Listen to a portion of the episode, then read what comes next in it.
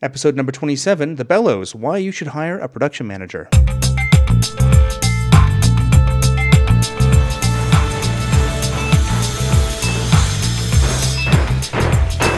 right, cut to edge of stage. Great. All right, color frost. Check. 1, 2, 3. Check. Stand by, please. House to half. House out. Running queue is 1 through 10. Down queue is 1 through 10. Hello and welcome back to The Tattle Block. I'm your host, Michael Cruz, and on this episode we present yet another session of The Bellows, a monthly informal discussion about theatre production that takes place at Theatre Passe Muraille in Toronto, Ontario. On this third special presentation of The Bellows, recorded on February 22nd, 2016, the panel discusses all the myriad reasons you need to hire a production manager when you are producing theatre really of any size. As is often the case, many small theatre producers can rationalize the way the need for a PM, with most of the reasons being economic. But in fact, I think this panel gives some great reasons why you need a production manager for those very same economic reasons. The panel was hosted by stage carpenter Kevin Hudson and included from left to right in your ears Eleanor Antonchik, production manager at the Tarragon Theatre, Remington North, the director of facilities and production at the Theatre Centre, Caitlin Hickey, freelance production manager and designer, and Ryan Wilson, the head carpenter at Young People's Theatre. Like our previous recording, this one was streamed live through Periscope, and we had a few diehard listeners. Thank you so much for joining us. Instructions to join our next one, as well as full bios of all the presenters, can be found at theTitleBlock.com. And of course, it does cost a few bucks to record these live events, including about $100 maybe in mic rentals, on top of the capital cost of my other recording equipment. So if you enjoy these discussions and find them helpful, and you want me to continue recording them for you, please consider going to patreon.com and supporting the show. For a couple of bucks an episode, you can support the conversation about theatre in Canada.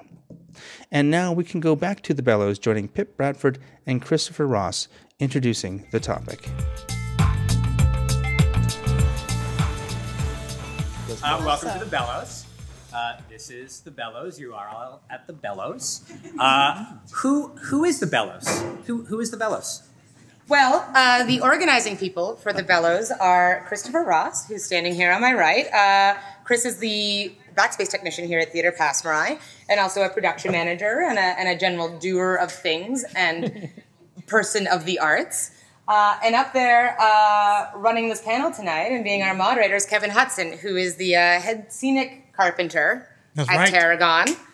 He wanted me to make sure I said scenic. And also a doer of things about town. Yeah. A terrible production manager, for the record. Yeah, apparently he's very bad. We're all doers of things. This is Pip Bradford. If I run the backspace and Kevin runs the shop at Tarragon, then Pip Bradford runs this town. Pip is also a general doer of things, many things. She is both a production manager, a technician, a director sometimes. I'm sure she designs things, probably. Plenty of things. A couple times. Yeah, like she knows a lot of things. Real important. Is it my turn to talk next? It is, almost certainly. Okay, great. Great. So The Bellows is also all of you. Ultimately, the way we envision The Bellows is as a monthly mixer where we invite the entire production theater community, and actually the theater community at large. We would love it if more actors and writers and directors showed up. That would be great. Because we also want to spend some time talking about production things. We feel production has been a field that is very shrouded in shadow, if I may. And I may. And so we felt it was great to have a space where we could all just kind of talk about production-related issues and enlighten people who don't know things, people who are fresh out of school, or even people who just don't know anything about what we do. Yeah, and also to come and hang out, obviously, because we got a whole panel and everything, and you'll all learn some great things. But also afterwards, we just kind of want to chill and see the people we don't see enough, or we only see in a work context or whatever. We can all have a drink or a coffee or whatever and chill out. And then afterwards, if I like you, I'll offer you a job. That happens a lot. All the time. It's like almost guaranteed. It's not a guarantee. So, format of the night. Basically, Kevin's going to do some introductions to the panel. Kevin will probably start off with some questions. We're going to turn this mic around. I'm going to remember to do that this time. And then literally at any point, at all points, please come up to the mic and just, like, if you've got a question, ask that question, because we're really hoping this is going to be more of a conversation. Like, we know a lot of the people in this room, so we don't got to tell you why you need a production manager. We're going to talk about why we need production managers. mm-hmm. if that makes sense. Before we start, I would like to give some thank yous. I would like to acknowledge the traditional caretakers of this land, the Mississaugas of New Credit, the Anishinaabek peoples, the Huron-Wendat, and the Haudenosaunee. I would like to thank TPM for giving us the space and letting us, hang out, sell some beer and talk. I would like to acknowledge our wonderful bartender, Jared. And Brittany in front of us downstairs. Thank you so much. Brittany! Please tip your bartenders well. I will say that multiple times throughout the night. I would like to acknowledge Title Block, the podcast, who is live streaming and periscoping and podcasting this right now. TheTitleBlock.com is their website. Yeah. He has business cards. Really nice business cards. I would like to acknowledge Steam Whistle, because it is $4 Steam Whistles tonight. So please, that's true, Richard. Yeah, that's true. Because it's true now. Yeah, please, guys, buy some $4 Steam Whistle if you so choose. If you want to do that, you should. And, I would like to just, because I'm going to forget this note. It's not in order here, but please, I'm sorry. Please come to the bar night next week as well. TPM is running a bar night. It is not a Bellows night, but TPM is also trying to open up the bar just for people to come and hang out. Night? Yeah, they're doing a bar night next Monday. It's the Leap Year bar night, if that's correct. Jiv? Yeah, it is. It's the Leap bar night. They'll also probably be $4 Steam Whistles. Jiv?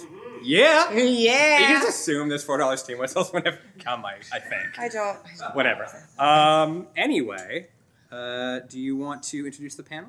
I would just like to say that the panel tonight is about production management and working with production managers and why we should all do so. Fantastic. Take it away, Kevin.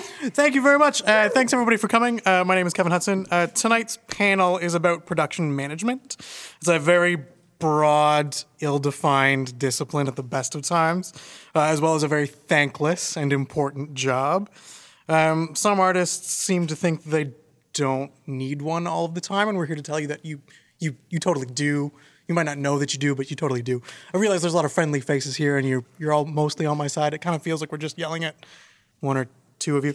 But hopefully by the end of the evening, you'll understand why. So we have a panel of extremely useful people, and I'm going to make them introduce themselves. On my left, who are you and what do you do? I am Eleanor, and I am the production manager at the Tarragon. My name's Remington North. I'm the director of facilities and productions at the Theatre Centre. I'm Caitlin Hickey. I'm a freelance production manager and designer. My name's Ryan Wilson. I'm the head scenic carpenter at YPT. Excellent, excellent. So, as I said, it's an ill-defined discipline, and I realize this is a bit open-ended, but if you could give me your job description, either as it's written or as you understand it, I think that would be illuminating. Take it away. Yeah, okay. So, as the director of facilities and productions, on the production side, obviously, I'm generating budgets, I'm monitoring budgets, sourcing gear and equipment, as well as people and technical collaborators to work on productions. And on the facility side, I'm overseeing the general maintenance of the building, its services, its utilities, the tradesmen who come in to repair and do further construction on our new building, as well as kind of like generating long-term plans for developing storage systems, which always is an issue for every theater everywhere. And just kind of generally taking care of the place, occasionally mopping a floor, or cleaning up poop, or, whatever. Who's pooping on your face? You don't want to know. No, yeah, it comes under a director's list, because none of the workers want to do it. Yeah, for sure. I'm interested in hearing yours, actually. I pretty much have everything he said, except for the poop. Yeah. Well, because recently, briefly, we had a facilities manager. Yes. Do we even want to talk about that? Sure. Okay. So in the history of Tarragon, in various incarnations, we do have a building manager, we did have a facility manager, and it's for the last maybe 15, 20 years has fallen under the guise of the production manager. To manage that person, so along with everything else that comes under the standard production umbrella, it's, you know, creating budgets for the facility, tradesmen, you know, overseeing the lobby renovation a couple of years ago. So, you know, learning fire code, building code, that kind of stuff, which more often than not, if your company can't afford both, you know, facility and production, you have to do both. So. Yeah, yeah. No, so these are venue issues, and I know the two of you have managed a production from time to time. Now, when it comes to the freelance side of things, what's the difference? What do you get out of PMing that a venue PM might not? I've only worked for two companies, so I've done 7 shows with Fujian Theatre Company and Asian Canadian Theatre Company. They made me honorary Asian now, so I can continue working. Spectacular. And I've done 2 shows with Theater Smash. And then I think we did a co-pro. I can't keep track anymore. But so I've really only worked for 2 companies. And in my, what I call myself, or what my job description is in those indie situations, is really to work for the producer and to try to get the show up as best as they want and as much as they want to spend on it as reasonably as I can to keep the artist happy. Yeah. I try to imagine working for the producer and not for the designer. Okay. Because when I'm at YPT, it's easier as a carpenter to work for the designer. Yeah. I want to do everything that I need to do to keep you happy. You've got this idea. I'm going to work for you. I'm going to make it good. As long as the designer's happy, I'm doing a good job. Yeah. Usually is, you know, most shops, most builders, a head of wardrobe, a head of props, it's the same kind of standard. But when I'm the production manager, the set designer could be super happy, but we're probably like bleeding money and spending and buying everything that they want. Yeah, yeah. So it's hard for me, and I try to change and tell myself that I work for the producer or the producers or the company or whatever. Right. So that I can keep myself from just wanting to build a really cool set and spend all my time doing the set, because I do sets pretty well. I don't do things like video well. Yeah. So, like, I have to remember that I'm working for not just the set designer. Right. That's interesting, because I would say that I, as a freelance PM and someone who tours, I would say I work for the director, or I work for the show. And that covers a lot of needs. You know, financially, you can't be fiscally irresponsible. But I think you have, as a PM, a duty to uphold the artistic integrity of the show. And I think that usually falls with the director. So I would say I work for the director. Right. Yeah. Well, that gets onto something I was going to ask a bit later. Like, who do you find yourself working most closely with when you're in that PM role? Like, who do you go to first when... Michelle Ramsey. Always. Just whatever show. Just whatever. Yeah. Pretty much. Yeah. Totally. Yeah. Well, she's done like 6 of the Fujian shows I've done, and she has more production management experience than I do. She was doing it before I started. And so, and she, as someone who's at the artistic table, when I have an idea, I can run it by her, and I don't have to run it by the whole artistic table. And I get the input and kind of an okay, and she's like, yeah, that sounds like a good idea. Like, it always sounds like a good idea. I have a good idea in my head. I thought it through. It sounds like a good idea. I check with her. And the lighting designer often, at least I was taught in school, because the guy who ran Ryerson and still does is a lighting designer, or was. So he used to tell us that everything affects the lighting designer, and the lighting designer has to fix everything. Couldn't you say that about any discipline, though? Mm. No, because it's true. It sometimes can be true, and at least when I do indie shows with Michelle, she's really involved in everything, and I don't know where I was going with that thought, but... Well, I think you and I could make What Would Ramsey Do bracelets and sell those, and that would be... Yeah, for sure. Yep. For sure. And she has to make the show work. She has to make the show work good, and she has to cue the show. And when there's a director who doesn't really have all the cues figured out, the lighting designer is the one who has to be like, okay, and then what are we going to do next? And then what are we going to see on stage next? And then what's next? The set designer, they don't know. They're not involved in that. The sound designer is usually composing or mixing, or he has headphones on so he can't hear what people are talking about. Well, could I answer your question? Yeah, please do. I wish you would. So if you're looking at kind of the season overall, I would say half my time is spent, you know, working most closely with the GM, and then the other half working with the TD and the rest of the department. Okay.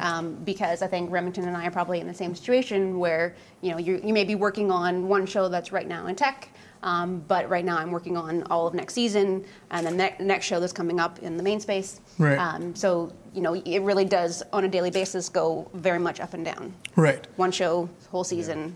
Yeah. So kind of like the interface between the sort of money and long-term planning and the immediate production. Totally. Yeah. What we're opening next week. Last week I worked way more on 2018 than I did on the two shows that were in my space. It's preposterous. You know how long that is from now? It's forever away. Right? It's forever away. It doesn't matter. Huh. All right. Well, picking up on Michelle Ramsey, because we should always talk about Michelle Ramsey. I've known a lot of shows to have a LDPM, like a lighting designer and production manager. And I don't know if that's just a matter of the lighting designer has their head up most of the time, literally and figuratively, or whether there's something else there. I think it has a lot to do with logistic demand. Yeah. And in a lot of spaces, lighting is one of the larger logistic demands on a venue. Yeah. And so, I mean, as far like without enormous sets, kind of excluding those are going to be usually the big costs. Right. And I feel like there's a lot. I mean, yeah, there's a lot of logistic and paperwork kind of crossover between people who are practically and pragmatically thinking about those things. Right. You know. Mm. So taking your PM hats off for a bit, like when you walk into a process, what do you need from a PM? Like what do you expect working with other PMs? What do you expect from them in terms of leadership, in terms of paperwork, in terms of like what's the thing you like, oh, he's going to give me that? Concise schedule and how much money I have. Yeah. More or less? More or less. Yeah. A calm demeanor. Yeah. I would say. Yeah. Hopefully. Totally, yeah. Someone who's into like collaborative, calm problem solving. Yeah. Inevitably, there's going to be big problems or snags or whatever, and it's just nice to have someone in the room who's like chill and will listen to everyone and then just work through it. Yeah. Mm-hmm. Yeah. I'd say that's 90% of my job. Yeah. Putting out fires. Yeah. Yeah. I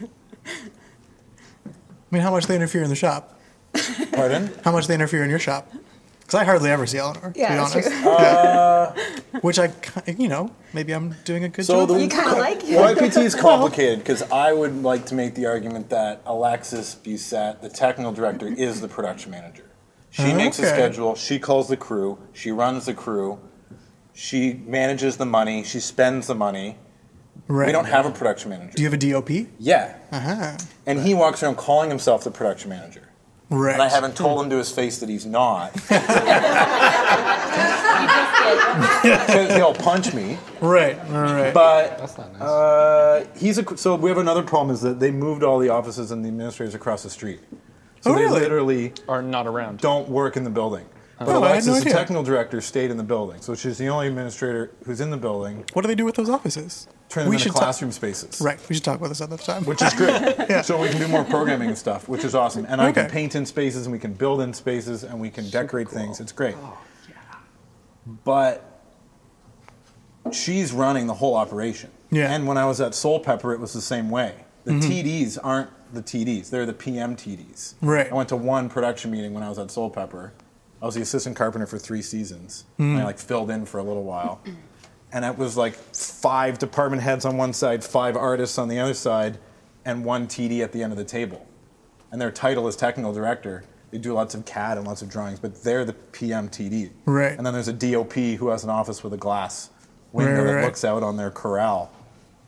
And then they have a production manager. I resent that. But you're not a DOP. You're very much a PM, I would say. Like, this is where it's kind of the only one that I know of who is in a theater with a wall and a roof that still uses the title production manager. Right. Like the Theatre Centre skipped it in their growth or in their whatever development because we don't use that term anymore. Totally. Right. Well, this is worth getting into because one of the questions I was asked to bring up is what a PSM is, what a DOP is. And I know there's a lot of crossover between TD and PM on a small scale. So it's definitely worth going into this. So for the record, a director of production What do we expect from a director of production as distinct from a production manager? I mean, really, the distinction is like establishing long-term production budgets. And the reason that I'm not the PM at the Theatre Centre is because we are not exclusively a producing body. Right. We only co-produce when we are involved at all. Yeah. But, you know, like we program 49 weeks of the year. A lot of it is rentals. Yeah. And then we do a bunch of co-proing. And in those scenarios, occasionally I am the production manager in those productions. But otherwise, I'm just kind of aiding someone else that either the company that's coming in and co-proing the show with us has brought along. Right. Or we've looked to someone like Pip to help us out. And I'm working alongside her. So is it sort of a hands, like the distance there? Because presumably you manage your own productions. Yes. That makes you a production manager. And then if you're the co-pros that come into your space, you're giving them money, you're giving them schedules and time, and maybe calling crew? But there's probably... Well, it's actually kind of funny. I and I often call crew for rentals as well. Right. Because we're a new idiosyncratic venue. Mm-hmm. So you know how many people are needed. Exactly, yeah. I work with production managers hand in hand to make sure they have, or at least have an idea of the number of people they need and who from the list is going to be good for that. Okay. So DOP, you'd say, is a little bit more hands-off, a little bit more long-term. Certainly. Right. And it depends largely on the scale of the company. Yeah. Like Soul Pepper, CanStage, COC, they would all have DOPs. You know, it's kind of the mid-level. And you would say that, is it still Jeff?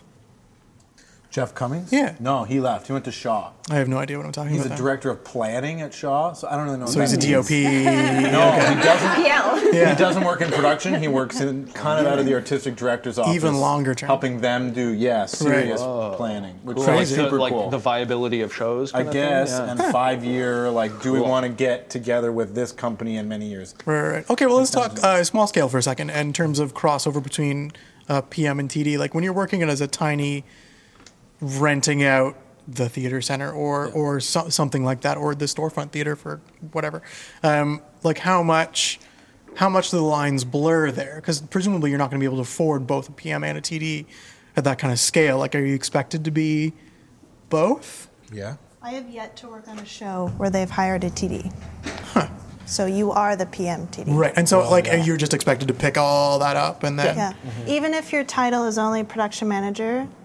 It's implied that there isn't anyone else to fulfill that role. And how do you? This is a delicate question, because it's implied because you know there's nobody else, or it's implied because they just say we need you to make this go. I don't know if it's implied because it's the nature of independent theater at the moment in this city, or if it falls down to budget. Mm-hmm. Maybe it's a bit of both. Maybe it's about educating the companies that you're working for about what the benefits of hiring a production manager and a technical director are and how that might serve them better. Right. I think it's, it's a weird cocktail of all of those things. Mm-hmm. And so what happens when there's something that you're expected to know that you just kind of don't?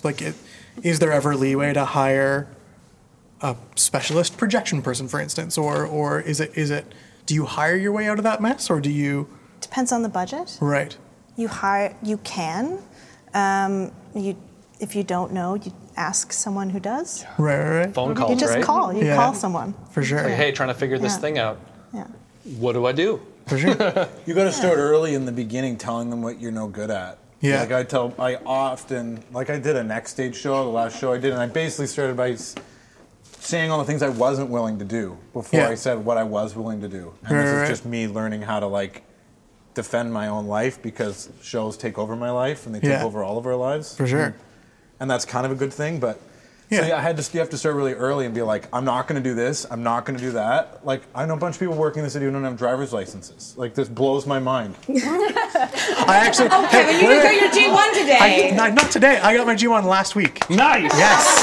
It's only... 16 years late. It's all good. Yes, Pip. I had a question. Actually, yes. I know that at least two of you on the panel do a lot of design work as well as production management work. I don't know about Eleanor and Ryan if you really do that kind of thing. I'm a terrible designer. I know, me too, but people keep trying to make me. And I know that, like, and I wanted to ask, I guess, because we're talking a lot about, like, being PMs and being asked to be your own TD. When you are hired as a designer, do people often expect you to be your own PM? Yeah, I just closed a show where there was neither a PM nor a TD. And I made a real strong effort to be neither. Did it hurt? It hurt a little bit, and it was occasionally freeing and wonderful. And then on strike, it was awful. Right. Then on strike, it was awful, and I had to stay hours later than I thought I would. But, you know, that's okay. Yeah, fair enough. Yeah. You ever fall into the trap? Because there's a bunch of people who are LDs, but there's also a bunch of people who are LD, PM, TD, video designer, doing everything for a show just because, you know, you like it. You ever fallen into that trap? Certainly I have. Yeah certainly. And I think in those 3 or 4 times that I've done that in the past 6 or 7 years, I've led myself to that trap. Amazing. I've been so excited about the work that we're doing and so understanding that the producers just have zero money. That, you know, like, I'm eating the gummies all the way to the trap, and I'm like, yeah, here we go. And then I find myself in it, and I'm like, this is amazing. What I thought it would be. Well, we should come back collectives? To... a couple of them were, yeah, certainly, yeah. Well, because I want to get in on this, but yes, please. Oh, with regard to the no TD or PM, what would your argument be for... someone who doesn't necessarily have production knowledge, who is producing a small show, saying, I don't need a PM or a TD? You do. I want... But, like, why? So I would make friends with someone who is and pick their brain very briefly about your show. Because in any style of production, unless it's quite literally happening on a street corner, and even then, there's certain considerations to make. Lots of them, actually. Possibly more, yeah. Yeah. There's just things that you're not going to think about. In the same way that I don't understand direction behind blocking and all kinds of character work. A lighting plot, a sound plot, a video plot, the interconnectivity of those systems and their cueing is ultra important, and to make things go smoothly, you just need those people. If you're renting a venue and you're meeting with the venue technician and they ask you a series of questions that you can't answer, that's a good reason to have a PM or a TD. Yeah, it's a really good one. Yeah, I think you can get a lot of free advice out of people. So if you've decided you're going to spend $1,000 and you want, like, a set or something, and you're going to spend $500 of that money on your set, if you hire me to do your set, I'm going to give you a whole bunch of extra help and advice and ask you a bunch of questions. There's a lot of people and a lot of companies in the city who are paying to have sets built by YPT, by Production Canada, and they basically PM the set portion for you. Mm-hmm. Yeah. So if you pay them enough money, or you pay them what it costs, and you say, I want you to show up on this day and I want you to put the whole set together, they'll do that. I'll do that. You'll do that. People will do that. So you don't need a production manager for that section, if that's your whole thing. Like, say you're just doing a thing, and you just need some stuff. Yeah. You don't want any... Totally, yeah. Well, because I've always made the peace of mind argument, right? Whereas, like, if you are... It doesn't matter how big the show is. It's going to be big to you, right? It matters. It's important to you. And why do you want to worry about how it gets to the theater? Why do you want to worry about... driving it to the space? Why do you want to worry about scheduling? Why do you want to worry about all this stuff when you can just pay a person to worry about all that stuff? Then you can concentrate on the things that excite you about the show. Yeah. And that's particularly with rentals and smaller scale stuff. Like, it actually pays you in hours of sleep and peace of mind. Yeah. And eventually it makes your show better because you're concentrating on fewer things, I would say. Mm-hmm. And one of the things I would love to add is that that's one of the reasons why we started this kind of organization, is because we are happy to be a resource for those kind of questions. Yes. So if you have those kind of questions, you can always email us at thebellowstoronto@gmail.com or get in touch with us through our Facebook page, The Bellows. And we are happy to tell you for instance, when you just need a production manager and to stop bugging me. Totally. Yeah, yeah, yeah. Sheila? I think, so full disclosure, I work with Associated Designers of Canada, and I do sometimes speak with young producers who are convinced that they need neither production manager nor perhaps even a designer. This is something that I usually try to talk them out of, not only because it's my job, because it's just too damn hard to watch. Yeah. But I think the argument that I use that is the most convincing is the issue of simultaneity. If you are in the rehearsal hall, who's picking up the live chickens? If chickens got to get there somehow. That whole issue of having things that need to be done at the same time, particularly if that young director is also producing for the first time and are trying to do their own publicity as well, right? So how do they answer those publicity calls when they're in the rehearsal hall? For sure, simultaneity is a great argument. Like if you have a lot of hats to wear, you should have a few extra heads as well. Yeah. Definitely. Just adding to that, if I'm a stage manager and if I work for a really, really small company, and a lot of the times like I'm happy to help and do extra stuff, but I'm in rehearsal all day for 8 hours a day. Mm-hmm. So, like, what am I to do? I'm like, okay, great. These are all the requests coming out of rehearsal. I'll put them in notes and send them to... Amazing. Like, nobody's taking care of it. And, like, great. I'll pop by the dollar store after rehearsal. Oh, surprise. It's closed. I can't help you. I need somebody to give that information to. Like, I can keep track of what needs to happen, but that stuff needs to happen during the day while the rehearsal is happening. For sure. So, same deal. It's funny, those both points, which talk about, being somebody to go facilitate things. When is a production manager a PA, a production assistant? So you're talking about picking up rehearsal props or fixing things or running errands. That's a part of the role of production manager, especially in independent theater. But I wouldn't say that is what a production manager can really give to a show. For sure. And I think sometimes that line gets blurred between an independent PM and a PA.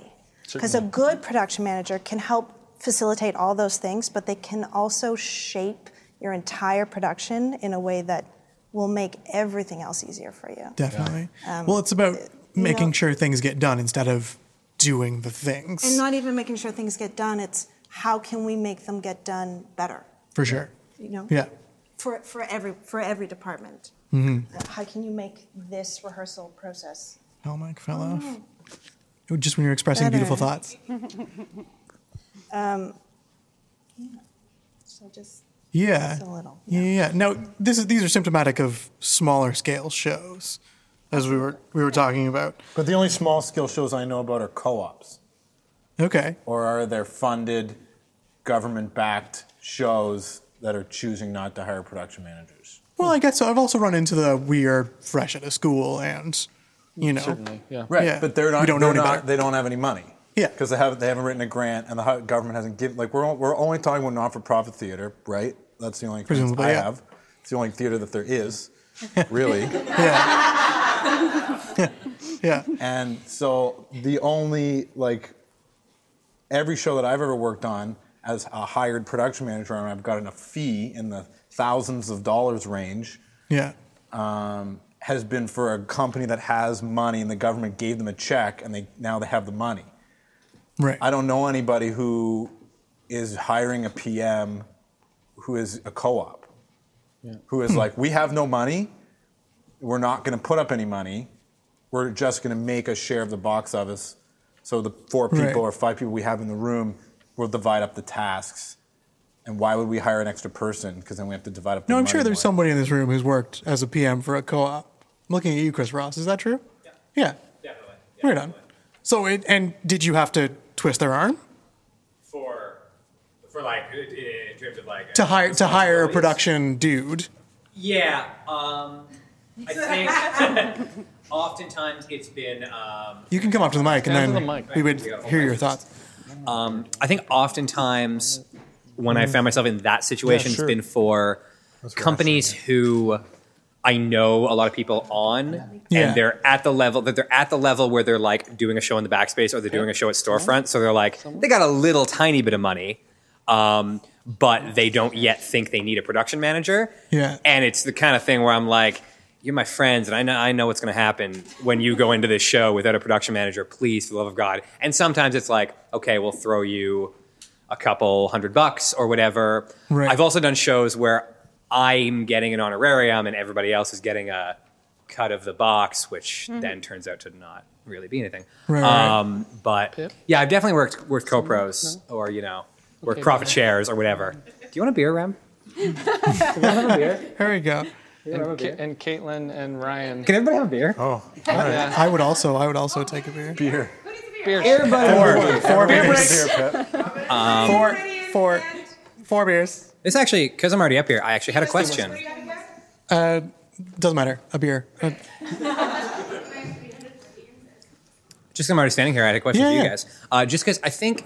and segues into perhaps sort of the type of companies I've worked with and the level of productions I've worked with. But if we're talking about why you should hire a production manager, one thing I want to talk about is safety. Because I think a lot of what my job has been is, other than budgets and schedules, has been saying, no, you definitely can't do that. Or like, here's a way to do that better without hurting yourselves. Totally. Or like, you can't light a bonfire in the Storefront Theater. Here's a bucket for you. Like, stuff like that. Right. How much is safety a part of your job, and how would you suggest younger PMs learn how to make things safe for their productions? You're looking at me? Yeah, you want to take this? Okay. On individual productions, it's basically myself and the TD who are responsible for the specifics of the safety of the set, the actors and that kind of thing. You know, we have a fairly extensive, backing where if we say, no, we can't do fire, and there's no question asked. For me specifically, it is the added element of being responsible for the fire safety systems in the theater. We just had our fire inspection this morning. Yeah, tested all the alarms. It went well, great. Yeah. And having gone through a fairly extensive inspection process from the fire department a couple years ago, which was traumatizing and expensive. Totally. That is something that I have to always be aware of. In the building, as I walk around, you know, what rules are we breaking this time? What is Zoltan going to catch us on this week? Yes. Zoltan's the best. Yeah. Zoltan specifically told us we can never prop open any doors, ever. Yeah. It's illegal. It's illegal. You're allowed to if you're moving things through it. No, you're not. You have to hold it open. A person has to hold that door. Yeah. Anyway. You cannot prop open a door with a wedge. That's what the fire marshal told me. Well, he's against Zoltan. Different stations, different captains, different interpretation of the code. Yeah, weird. Different guy, different day. If he's had a donut or no donut. Yeah. Our guy also said there is just no live flame on stage. Period. Yep. End of story. Yeah, which is crazy. There's no legislation that says that. There's no guidelines that say that. There's no regulations that say that. Yeah, I mean, my favorite part, I used to be a construction worker, my favorite part about reading building codes was it says, or jurisdiction having authority in the first three sentences. Yep. And so you just have to ask everything, which is a drag. But, you know. And then as it relates to, you know, full-time employees, you know, Kevin being one of them, that's one of the most important things of the job. And if someone comes and says, I don't feel safe, then, of course, you have to listen to that. So it's, you know, confusing and multifaceted, but there you go. Now, Ryan, because I know I read the posting for your position when it was posted. Yeah. Initially may have applied for it, may have not have. Let's not talk about it. But because... familiarity with building code was specifically in that posting, as far as I understand. I had a little bit of familiar with the OBC as well as the fire code, mostly because of my brother. He's a fire systems analyst and consultant. Right on. And so when his own, he has his own firm. I'll give you his card. He's excellent. Great. And quite literally, he's like a gold mine to me. I call him up whenever I have an issue, and he's been great explaining things to me, and at least just like giving me sections to read. And so you said quite literally though, so it means you have to go down a mile, and it gets really hot, and you got to swing a pickaxe. That's true, right? That's true. Yeah. Yeah. Mm-hmm. Okay. Yeah. Great. And so, yes, I've been doing a lot of learning in the OBC and had a lot of interesting arguments with the architect when we were completing renovations of the Theatre Centre. I started my job about 8 months out from opening, and the building was like a year away from being done. And so, yeah, there were a lot of interesting conversations about, like, what is furniture? What is fixture? What is... You know, like, is a riser system a permanent installation, or is it furniture, or like, what the hell is really the difference? Yeah. So it's been a really steep and interesting learning curve as far as Ontario Building Code goes. Mm-hmm. Cool. Now, in terms of the freelance world, like when you walk into a new venue, like how much does that consume your brain? How am I going to make this safe for human beings so they didn't have it? I don't really care. It's for the venue guy to worry about, right? Like, really, it's the venue's problem. It's the venue guy, yep. Yeah. Legislation puts all the responsibility in the venue. Totally. This is why people are doing co-ops. This is why people don't want venues. This is why we have, I don't know, 10 times as many theater companies as we have theaters. You don't think that's just expense? You think it's a liability issue? But those are one and the same. All if you're going to have a liability, then you have to hire people like this who make sure that it's safe and the liability is mitigated, and you have to pay insurance. Yep. Mm-hmm. So when I do it, like, when I do an indie show, I shouldn't be paying employees. That would kind of be sketchy if I was working at Tarragon and I had like 8 guys that I brought with me in a car and they were invoicing me. If they get hurt, the Ministry of Labor doesn't give a shit. They're going to go after you guys. They're always going to go after the venue. That's where the money is. That's where they'll get the money. And that's where the responsibility is. And the responsibility lands with the people with the money on purpose. It's Walmart CEO's job to make sure everyone in Walmart is safe. Just because we don't have nearly as much money as them doesn't mean the responsibility is not the same. So that's a good way to put it. That's why this venue and that's why like Factory, who don't have a lot of production happening in their spaces as compared to rentals, they have a lot more, there's a lot more onus on the house techs and the TDs, which they've started calling the same thing, to defend the venue and make sure people don't get hurt. Right. Because a co-op can just fold, all the people can go home. Like, yeah, you can fine me like 10 grand. I'm probably not going to be able to pay it. So the Ministry of Labor is not going to do anything to me. Right. I have a higher level of liability because I went to theater school, because I have a number of years of experience, so that increases my liability. But if you're a group of 5 or 6 artists who've never done a show and have no response or have no experience, the government's not going to put any responsibility on you when something happens. Right. Huh. So venues really should have people there protecting their venue. Yep. Because the rental people don't have to do that. Can I just mention something about that as well? I'm closer. That's true, except if there's nobody to go to tell something that tell them, if there's nobody to go to tell that something is wrong, you remain responsible for it. And honestly, the government doesn't care if you can pay. They're still going to fine you $25,000 for a safety infraction if someone gets injured. And if there's no production manager there to go, hey, this thing is broken, could you fix it? Then you're responsible. Interesting. So it's important to have somebody who can fix it in charge to allay that liability. And you got to find a way to mitigate that liability as a freelance production manager with a company who's renting a space. Yeah. Because he's right. The onus will fall on the person calling themselves manager or production manager, even if they're getting paid $500. They'll be the ones who have to answer first before the producer or the director. You're right. Most importantly, the worker is responsible as well. Like if the worker sees that there's a fire hazard, and you know that they saw it, and they didn't tell anybody, or there's no one to tell, then the worker is responsible, and they're going to get fined.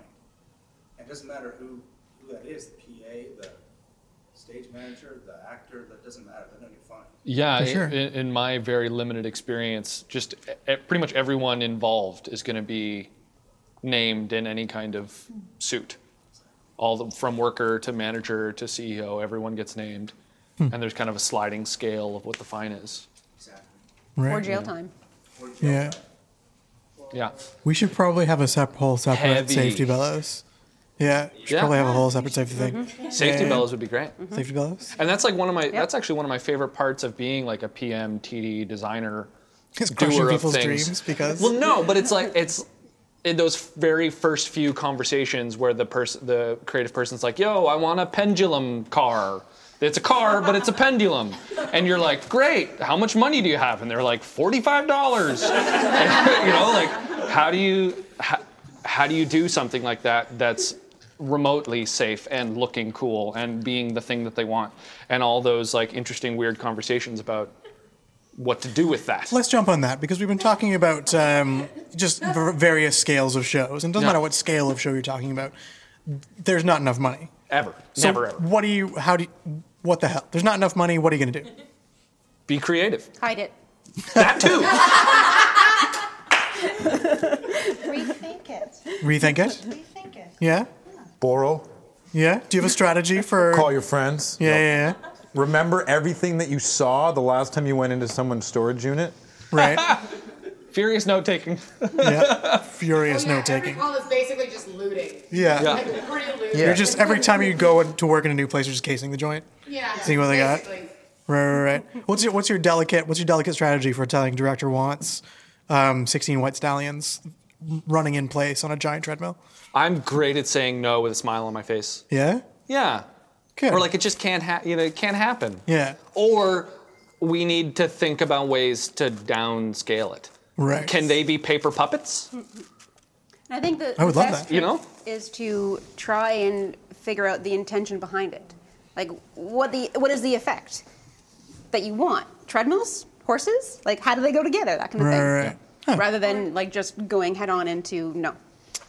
That's why I'm not a good PM. Cheaper, or what is the effect, like, but why do you want it? Mm-hmm. Yeah. Essentially, why do you want this grand... stallions on treadmills. Right.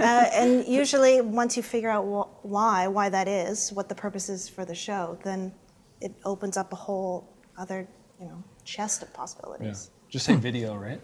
We'll do everything with video. I don't think that's my... Cameron Davis is very busy. That's true. I don't think it's my job as a production manager to tell the director no. Yeah. It's the designer's job, whose department is responsible for that effect, to talk to the director about their decisions. I've successfully production managed shows with Nina Aquino where we didn't speak. Really, like the first 3 shows we did together, we had a weird relationship. It went great. Like, we did great stuff. Yeah. I didn't have to talk to her. She didn't want to talk to me. She had competent designers who really knew her ideas and her process, that they created the show and ideas together, and they would come to me with their needs, and I would come back with what I thought I could pull off. Right. So I don't like talking to the director. Huh. And cool. I think this relates back to the safety issue, but, if you have to say no because of a safety issue or a fire concern or anything like that, knowing at least where to find that information is your best defense. No, I'm sorry, we can't block this exit because of this. Just say something millimeters, right? OBC point, whatever. Yeah. Amazing. Throw crazy terms. Yeah. Where do you guys find yourself in the role of production manager as an artistic collaborator in the process? And how do you feel that it's, however you would define that? To me, like what you were just speaking about recently being like a second ago. But it's a certain kind of dramaturgy, a certain kind of production dramaturgy that you're influencing. Mm-hmm. For example, you want treadmill or horse, right? Like, what is the effect? So how do you view yourself in that? And do you ever find that you have to draw a line between whether it's one box or the other? Or can you work in a larger picture of collaborating artistically while still maintaining the necessary safety protocols, the necessary, like, pretty much everything you have to do And I'm speaking on behalf of both as an artist and as a production manager, so with that understanding. But I was wondering if you could speak a little bit to the liminal space of that line there. I have a long or complicated relationship with the AD at Tarragon, and he will come in to my office often and talk artistically about what he sees for the shows he's directing. And you know, sometimes it's budget driven and sometimes it's designer driven, but we can talk in a more collaborative way about if he is looking at some effect, who is the best designer to achieve that, at what point do we switch over and it becomes a video land or a paint kind of designer. So that is kind of a long-term, relationship that we've built. It doesn't happen often, and doesn't happen automatically. And then with individual directors, it varies totally on the type of director and the type of designer that you're working with.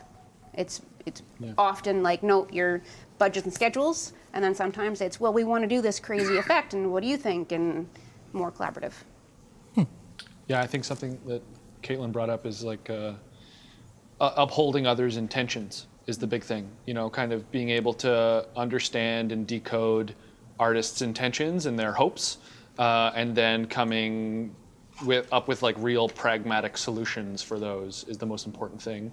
And whether, you're right. Obviously, our solutions will have implications into the aesthetics and to the kind of final vision. And so, it's up to not being married to any of your ideas and just hoping that something that you say is going to land with your artistic team and that they'll back that, both the thing that is possible is also the thing that they'll want. This can be, we can achieve this, no problem. We can do this. Is this what you want? And hopefully that's the case. Otherwise, you have to continue working together to try to figure something that'll accommodate everybody or that'll accommodate the most. You gotta have like you said, you gotta have a really good understanding of what they want. Yeah. It's not about what I want. Yeah. Often when I'm building things or managing things, people are like, well, what do you want? I'm like, I don't want to be doing this right now. So I want people to be safe. Sure. Yeah, that's what I want. So a lot of the time I find myself asking a lot of leading questions to figure out what it is that they want. Because a lot of artists will talk to me in non-specific terms and in emotional terms or harder to visualize terms. So I ask a lot of questions and try to ask leading questions. Oh, and then what happens? And then what happens? And then what happens? And then what happens? Okay. And then I start to kind of get a picture in my head of what they're trying to do, and then I can do a better job at helping make that happen. But if I don't know what you want and you don't know how to communicate what you want, you're not putting anything on stage. Yeah. Right. I think production dramaturgy is a really beautiful phrase. That's a cool word. Yeah. Super good. Speaking as someone who does a lot of freelance, more and more specific directors will come to me because that's the kind of relationship that we have and is useful and they really enjoy. I might not be building the set physically myself, which some other people might be capable of, but production dramaturgy is a strength. Mm-hmm. And so some more wilder pieces, especially new work, which is sometimes really tricky to be a part of, I find myself doing a lot of. I think it's because of that. Yeah, awesome. Yeah. Right on. It's an excellent question. Trademark that. I really like production dramaturgy, actually. Yeah. So speaking of strengths, what do you think makes a good PM? I know you've all got different styles and whatever, but what do you really like that you bring to the table? What makes a good PM? You got to be able to pull gear out of your ass. Okay. Literally. Literally. We need a computer right now. Really, literally? Sorry. Well, no, literally. Figuratively. I've tried. I've done the gesture that I'm trying to do it, and then pull really hard, and it's not coming, so we can't have that gear. Yeah. But yeah, you have to make things appear out of nowhere. that's at least what I like and get the most satisfaction out of is like, oh so, yeah, you said that thing, I just made it show up. Right, right. So you mean like connections, moments? You mean deep pockets, you mean secrets, you mean skeletons in other people's closets that you know about? Do you mean like, what is that? Yeah, you gotta be connected. You gotta work at a, I don't know how to be a production manager and not work at a theater with money and resources. Right, right, right. Because I just take the money and resources from my production company, and my theater company that do shows. Share the wealth, yeah. I think Ryan said possibly the most important thing is that right off the top he was saying what he's not good at and what he's not willing to do. And so like I can, you know, speaking for myself, I can bring a little bit of lighting knowledge, video, carpentry, and then everything else, you know, I'm happy to give you all the knowledge I do have, but we're going to have to talk to outside sources. I'm going to have to give people some calls and get some information and try to figure shit out because I don't really know. And kind of being comfortable and self-aware of your own strengths and your own weaknesses is like right off the top, huge. Right on. And I think in my situation, I bring none of those to the table.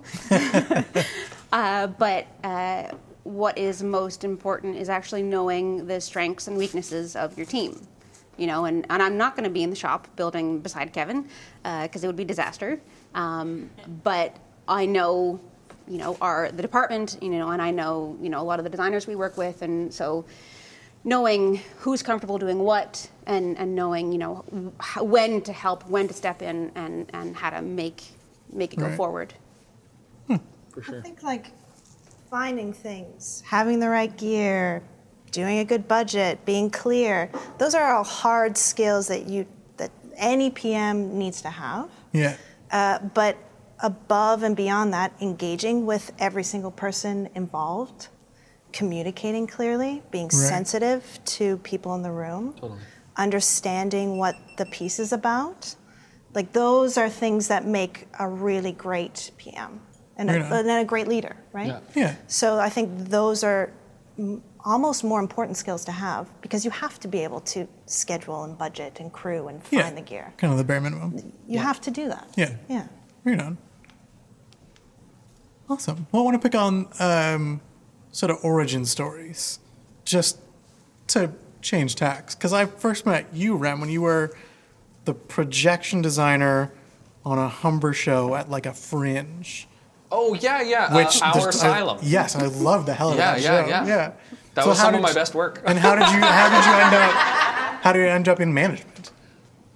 I really meandered my way there. I did years of little bits of production or projection design here and lighting design there, supplemented with slinging a wrench, being a camera operator, and actual, I guess, production management and film and low budget TV stuff like web series. Yeah. And I did kind of all that stuff freelance for about 5 or 6 years, and then Ray Salverda called me up out of the blue while I was working at Tarragon and said, "Hey, do you want to manage the Theatre Centre?" And I went, "Oh yeah, I do. Yeah. Okay. Thank you. Yes, I would like that." Fantastic. And that's how I got my first full-time job. And until then, I had just been kind of like piecemealing my way through, you know, theater, film, TV. Right. So can I write down broad base? Totally. Yeah. Right. Yeah. Like. Yeah. Really, just covering all. Like, I did some scenic work and carpentry at Blythe, and then house techie, and then sound stuff and sound design, and did a couple production designs for teeny tiny shows. Yeah. And just kind of piecemealed my way to running a venue now. Yeah. So you come from Ottawa, way? No, I'm from Hamilton, actually. I decided, because I had gone to theater school for stage management, and I decided in my second year that actually, no, PM was more the route that I wanted to go. So I got a job as the APM at GCTC in Ottawa when I graduated. And then I was there for 3 years, and then I ended up here in Toronto. Awesome. Nice. Amazing. Do it. You guys want to find it out? Kamikoo basically did a show at Ryerson when I was in fourth year, and then she was like, "You're all right, you want to do a show with Fujian?" And then I did all right, and then she was like, "We're doing another show," and then she was like, "I heard that Soul Pepper needs a carpenter," So she really, like... So Kamikoo bullied you into where you are now? Yeah. Not bullied me, no. Like, opened doors for me, let me, helped me, mentored me a little bit. Like, was just, like, super... Awesome. Big cheerleader, and was, like, just telling people I was good. And that's really all I needed. And then people were like, oh, okay, well, if she says he's all right, then we'll give him a shot. Awesome. Yeah, I got lucky. Yeah, for young folks, that's like the best thing you can have. Yeah, someone with the endorsement of specifically Kamikoo. Someone with some real experience and some real talent, and who needs help and needs work. Yeah, like if she had a full-time gig at a big theater, and she came in and helped us out at Ryerson, it wouldn't have been as great. But because she was doing indie shows that needed help immediately, and multiple shows in a season that needed help, I was able to fill some of those voids. And then people were like, "Oh, okay, well." Right on. I graduated from NTS, and then I came here and basically just said yes to whatever job was presented to me. Right on. And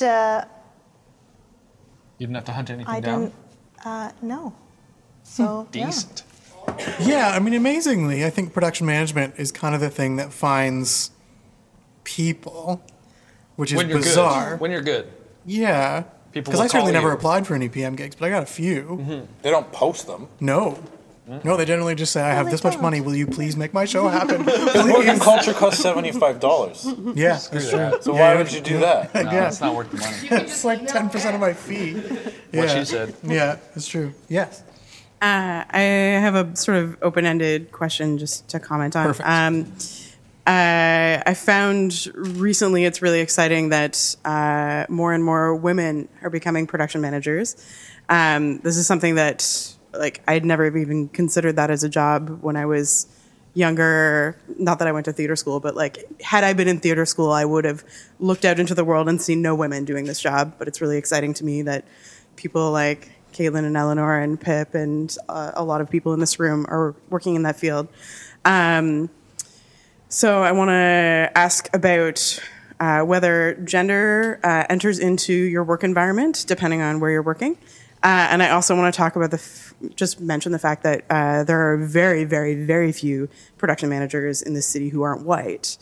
I'd love to ask if you have any thoughts about that. About maybe it's not the time to talk about why that is, because I feel like that's a very big question. But whether that's something that enters into your considerations when taking a contract with maybe a very culturally diverse company where you might be the only person who is not part of that group, or how that factors into your decision-making when taking contracts and when working with a company. That's a cool question, actually. I think if I can just head this... I always thought it was really cool when I started working at Tarragon that most of the crew were ladies. Yeah. And so it just kind of seemed natural that Eleanor would production. Like, it didn't even enter into my thinking. And also one of the PM gigs I ended up doing was for an Obsidian Harold Green Jewish Theatre Company co-pro. And I just it never occurred to me that that was a thing until I had to hire light walkers. And it was like, oh, okay, this is actually a thing. But yeah, now that you mention it, yeah. I think gender politics do play a role. Not always negative, not always positive, but it's there. I do share an office with two boys, so that kind of sucks. And on the admin side, it's all women, which is odd and often, very delightful, because then it's Richard Rose and a bunch of women, and he gets bullied out of the room. But I think, in my experience, what I would like to see along that road is actually more TDs who are women. I think that's still a bit of catching up that needs to happen. For sure. Yeah. I don't have much to say. You don't have much to say. Fair enough. No. Gender plays a role, negatively, positively, it's there. It's hard to speak to that because it can be very subtle,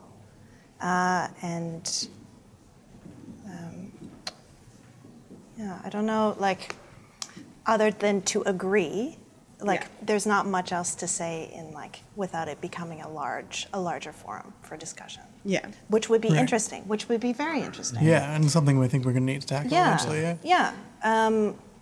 In terms of why I became a PM, I mean, gender politics. Andrea Lundy is, like, a huge #1 influence. And she is like a rock star, and she's a lady.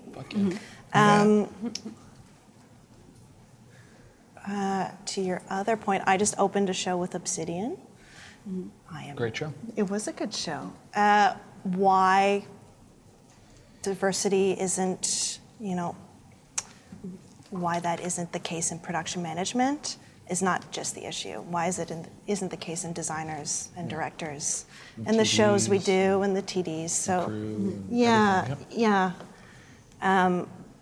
I don't know if I have an answer. Yeah. But yeah, it's something I think about. Something I always think about. Yeah. I just find myself considering that a company can make a point of hiring a designer or an actor or someone who matches the mandate of the show that they're trying to produce. But that's not always possible with production managers. Mm-hmm. You can't always say, "Hey, Obsidian Theatre Company, let's try to make a point of hiring a production manager of color." Or I just think it's interesting to consider that that's not even an option necessarily. There was an option we tried working on at Fujian, my second show, I think. I went to school with a guy named Eric Chan. He doesn't do any theater anymore. I think he does corporate stuff or whatever. But he's Asian. And Richard Lee, who was the general manager at the time, was like, "It's great that you want to work with us, but you're not Asian. So we want you to do the show. We want you to probably do the next show. But, like, would you be willing to mentor Eric, this guy that we know of who's come to a couple of our events, who's Asian and has production experience, and we want him, we would rather him be our full-time or a lifetime or invested in you person because he's Asian and it's an Asian theater company." And I was totally fine with that. And I'm like, yeah, this is cool. And, you know, he was my assistant on a show. I used and abused him like a good mentee does to an assistant. And he busted ass kind of and didn't like it and didn't want to do it and was like, we didn't really give him some sort of structured like you're going to get this if you do this or. And he just didn't really impress that much, and he didn't want to do it. So, but we tried, and they openly said to me when they were interviewing me, like, "You're not Asian, and we're going to work really hard to find people who are Asian. Do you know anyone who's Asian?" And we had frank, silly conversations about, like, "Do you know any Asian stage managers?" And I would go, like, I know Neha. She's Indian, and they're like, yeah, okay, like that's better. And Nina, obviously, she was in the newspaper this week about this because she would rather hire someone who's competent and not white than someone who's equally as competent and white. And I'm totally fine with that. Like, I get lots of opportunities. Obviously, the five of us have had enough opportunity that we're up here. I'm glad that we get to acknowledge that we're all white, and the majority of the people in the room are white, and we have to keep acknowledging that. And I don't know how to fix it. That was one way to fix it. But I don't know if not taking jobs or quitting or, finding, I don't think that helps.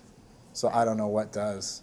But having leaders like Nina who demand coming up with ideas and thinking creatively about how the hell are we going to do this is important. Well, and having a community like this is becoming a community to meet other people who are interested. And then, I know on a daily basis, I'm like, I can't do this, but I would recommend this person, this person, this person, and this person. And then having an opportunity to meet more people who are interested, who might be more suitable for those companies, is a fantastic way to use both this and to, So you're saying that maybe the Bellows can help us solve our diversity problem? Maybe it can. Sorry, I had to plug that. Well, any opportunity where you get a group of people together that, some are new, some aren't, of course it can. Yeah. Right on. Thanks. Thank you. We have a little time left, but Chris clearly has a question. I'm going to ask one more question because first I was going to say we've got a little tiny bit of time left. So I think that was an awesome question that I think should become part of the greater conversation we have. Yeah, good luck topping that one. Yeah. Right? Yeah. Jeez. As we're at the bar, you know, that's a great conversation to continue. There's another question that I have that might be a conversation to continue that we can't answer right now.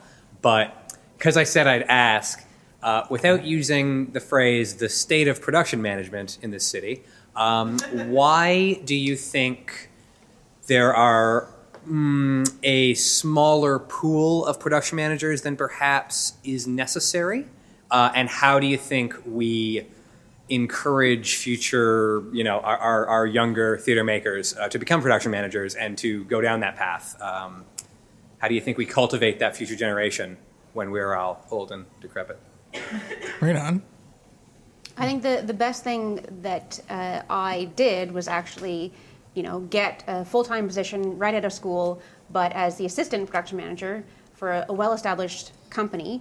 But those positions are very few, and so I think something that as an institution, you know, I can certainly strive for, and hopefully others, is to create those positions. You know, as an assistant, you learn by doing and you learn by watching, but you don't get that experience in school because it's never going to be the real thing. Yeah, I totally agree with that. Giving young people the opportunity to help you put out fires is a great way to get people into production management. It's like, it's one of the most interesting and rewarding things to, in the moment, you know, a day before opening, figure out a problem, solve the problem, help people make excellent art happen. And when young folks, either new to the industry or interested in getting into the field, can get a taste of that, that's often, I mean, that's what hooked me. Was just getting that opportunity to like help someone figure out a problem and help their art happen. Super rewarding, super fun. I would prefer to recommend someone than to triple book myself. And I think that's a great way to have people start, is recommend someone, don't take the gig, and then not be there. Right on. I think we have to find a way to bite the bullet and split our fee. It's the only way. Yeah. I don't know any producer. I've never talked to a producer where I've been like, it's great that you want to give me $3,000. We got to pay my assistant $1,000. They're like, we're not doing that. Like, there's no way. But I need to man up, and we all need to find a way, I think, to say, I can't do this. I don't want to do this for the whole fee. I don't have enough time. And it's kind of against your point, not really, but like managing how much time you have and how many shows you take on. Yeah. Sometimes there can be a benefit in taking too many shows or two shows at once, because then you have to split your fee. You have to give an opportunity to a young person. And that's a great way for that person to learn. And I think that's a great way, at least for me. I'm not good at working alone. I don't come up with great ideas by myself in my bedroom. Like, I come up with better ideas talking to people. So if I had someone to talk things out, it'll be way better. And just to take a quick step back, that's like one of the best, absolute best reasons to have a PM and a TD. That kind of collaboration and that kind of like just to have a real partner to bounce ideas off of. Even if one's way more junior than the other. Totally. It's just like the best, like figuring out those problems together is just ultra rewarding and fun. I just want to plug a thing really quickly that I did. Here I am plugging Theatre Ontario. But years ago when I wasn't sure really if I wanted to be a stage manager or a production manager, a theater that I was apprenticing for said, hey, here's a way that you could learn about it. You should apply for Theatre Ontario's professional theatre training program. So I did as an apprentice production manager, got to like lay out exactly what I wanted to learn in discussion with the production manager who like helped me create a program so that I could learn all the different parts of production management. And then I just said, I want to make, I don't know what it was, like $500 a week or something for, I don't know, 5 or 6 week program. Applied to Theatre Ontario, got it like in a second. And then like I had the opportunity to learn while getting paid. And there's a ton of stuff out there like that that people don't know about.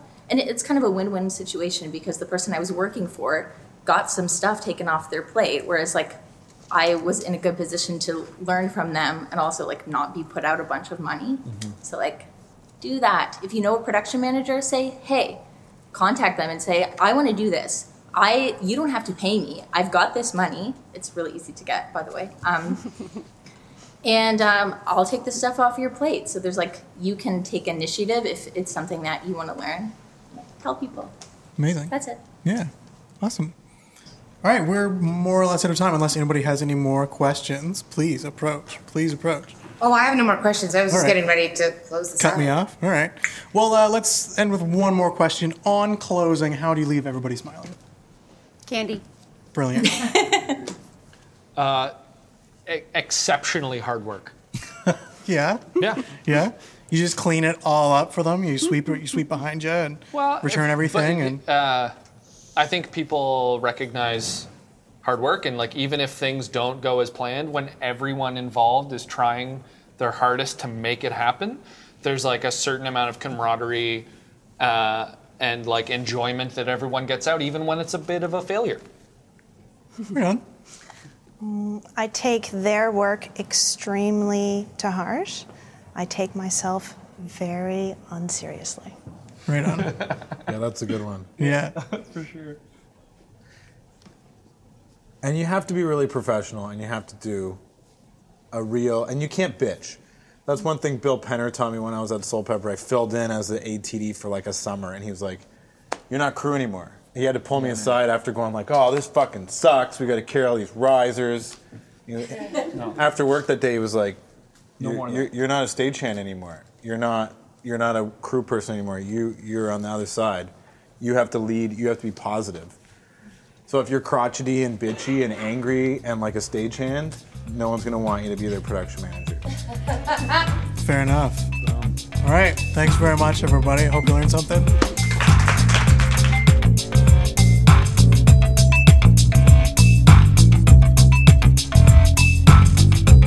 And that was our special presentation of The Bellows, Why You Need to Hire a Production Manager. The music for this podcast is by Vern Good with voiceover by Gabriel Cropley.